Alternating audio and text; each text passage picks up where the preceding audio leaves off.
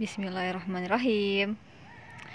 Em, tentang rasa lagi, ngomongin soal rasa, pernah nggak kalian itu mm, merasa kesel atau eh, menjadi penyebab kekesalan orang lain? Nah, kalau aku sih sering ya, sering, mungkin bukan sering ya, pernah,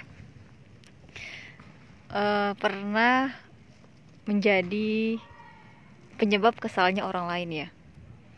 Tanpa aku nggak nggak tanpa aku tahu ya aku nggak paham kenapa sih dia bisa kesel sama aku gitu. Aku habis ngapain? Nah itu yang menjadi sebuah pertanyaan ya. Dan alham- alhamdulillah segala puji hanya milik Allah ya.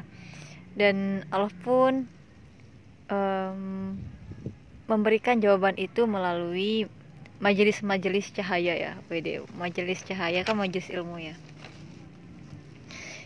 Ya majelis ilmu itu kan menjadi sebuah kesempatan untuk bertanya ya.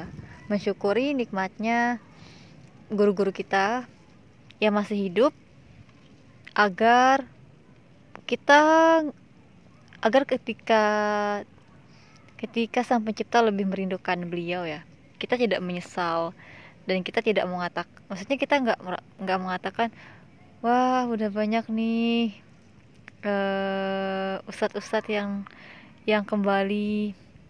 Wah wah wah wah wah dan wah lainnya kayak gitu ya.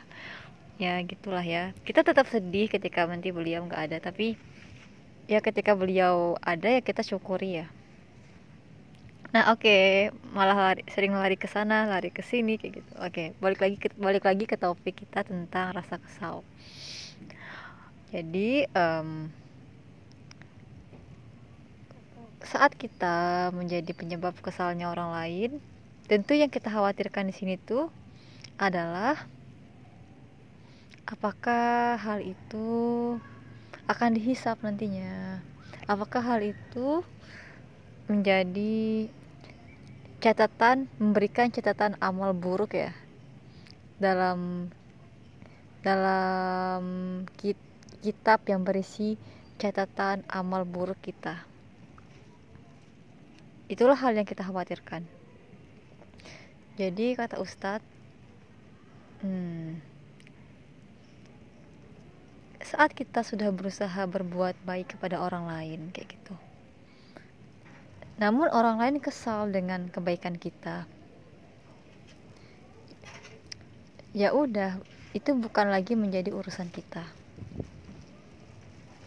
Dengan catatan, kita nggak sembrono seperti itu. Kita melakukan sesuatu itu dengan sadar, bukan tanpa kesadaran gitu. Contohnya, contohnya adalah hmm, kita kita eh, mengendarai sebuah mobil seperti itu.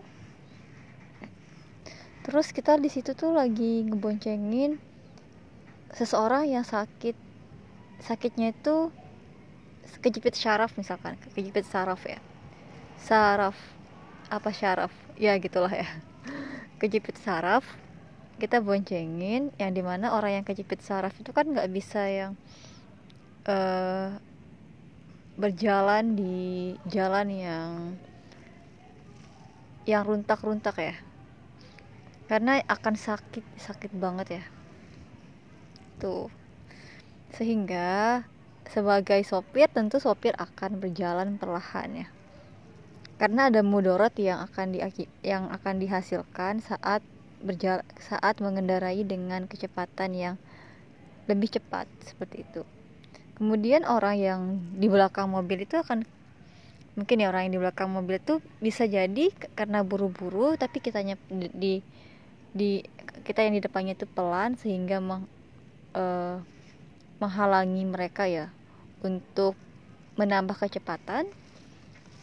Terus dia kesal kayak gitu kesal. Nah kesalnya ini itu uh, kan di luar kendali kita.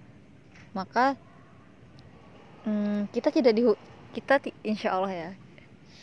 Uh, karena kita sudah berusaha ber, berbuat baik kayak gitu. Mungkin mempersilahkan beliau duluan menganggukkan kepala dan dengan dengan adab yang lainnya eh, kita kita di terlepas dari hukum dosa gitu ya. Dan per perkara beliau kesal orang yang di belakang kita itu itu urusan manajemen diri beliau yang belum selesai seperti itu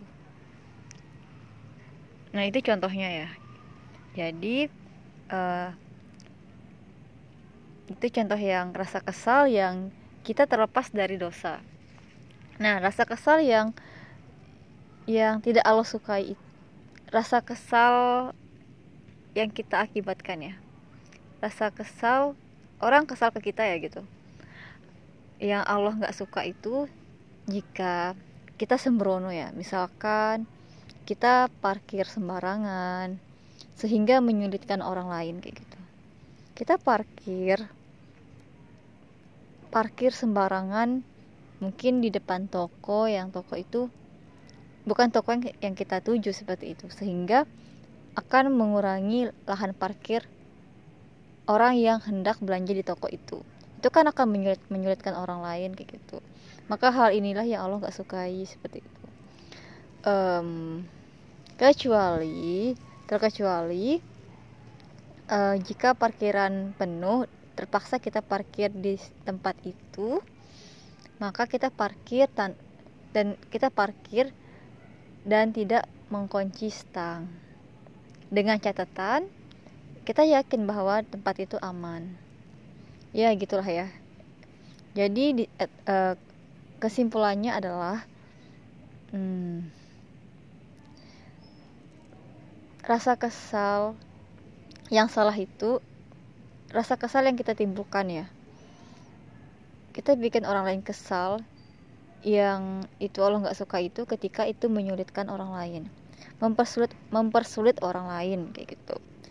Mempersulit orang lain karena kita nggak berpikir sehingga kita akan terlepas dari dosa saat kita melakukan sesuatu dengan penuh dengan mempertimbangkan, berpikir sebelum bertindak dan sebagainya. Oke gitu ya. Ini adalah rasa-rasa yang kita kenali dengan tujuan apa? Tujuannya adalah kita mencari tak semakin mengenal pencipta kita ya. Apa sih maksudnya mengenal pencipta kita dari rasa? Oke, ini akan dilanjutkan di podcast yang selanjutnya. Oke, teman-temanku semua, semoga kita sama-sama ya, sama-sama uh, bermujahadah, bersungguh-sungguh untuk menjadi hamba yang Allah sukai, dengan melakukan apa yang Allah sukai, kayak gitu. Sekian, wassalamualaikum warahmatullahi wabarakatuh.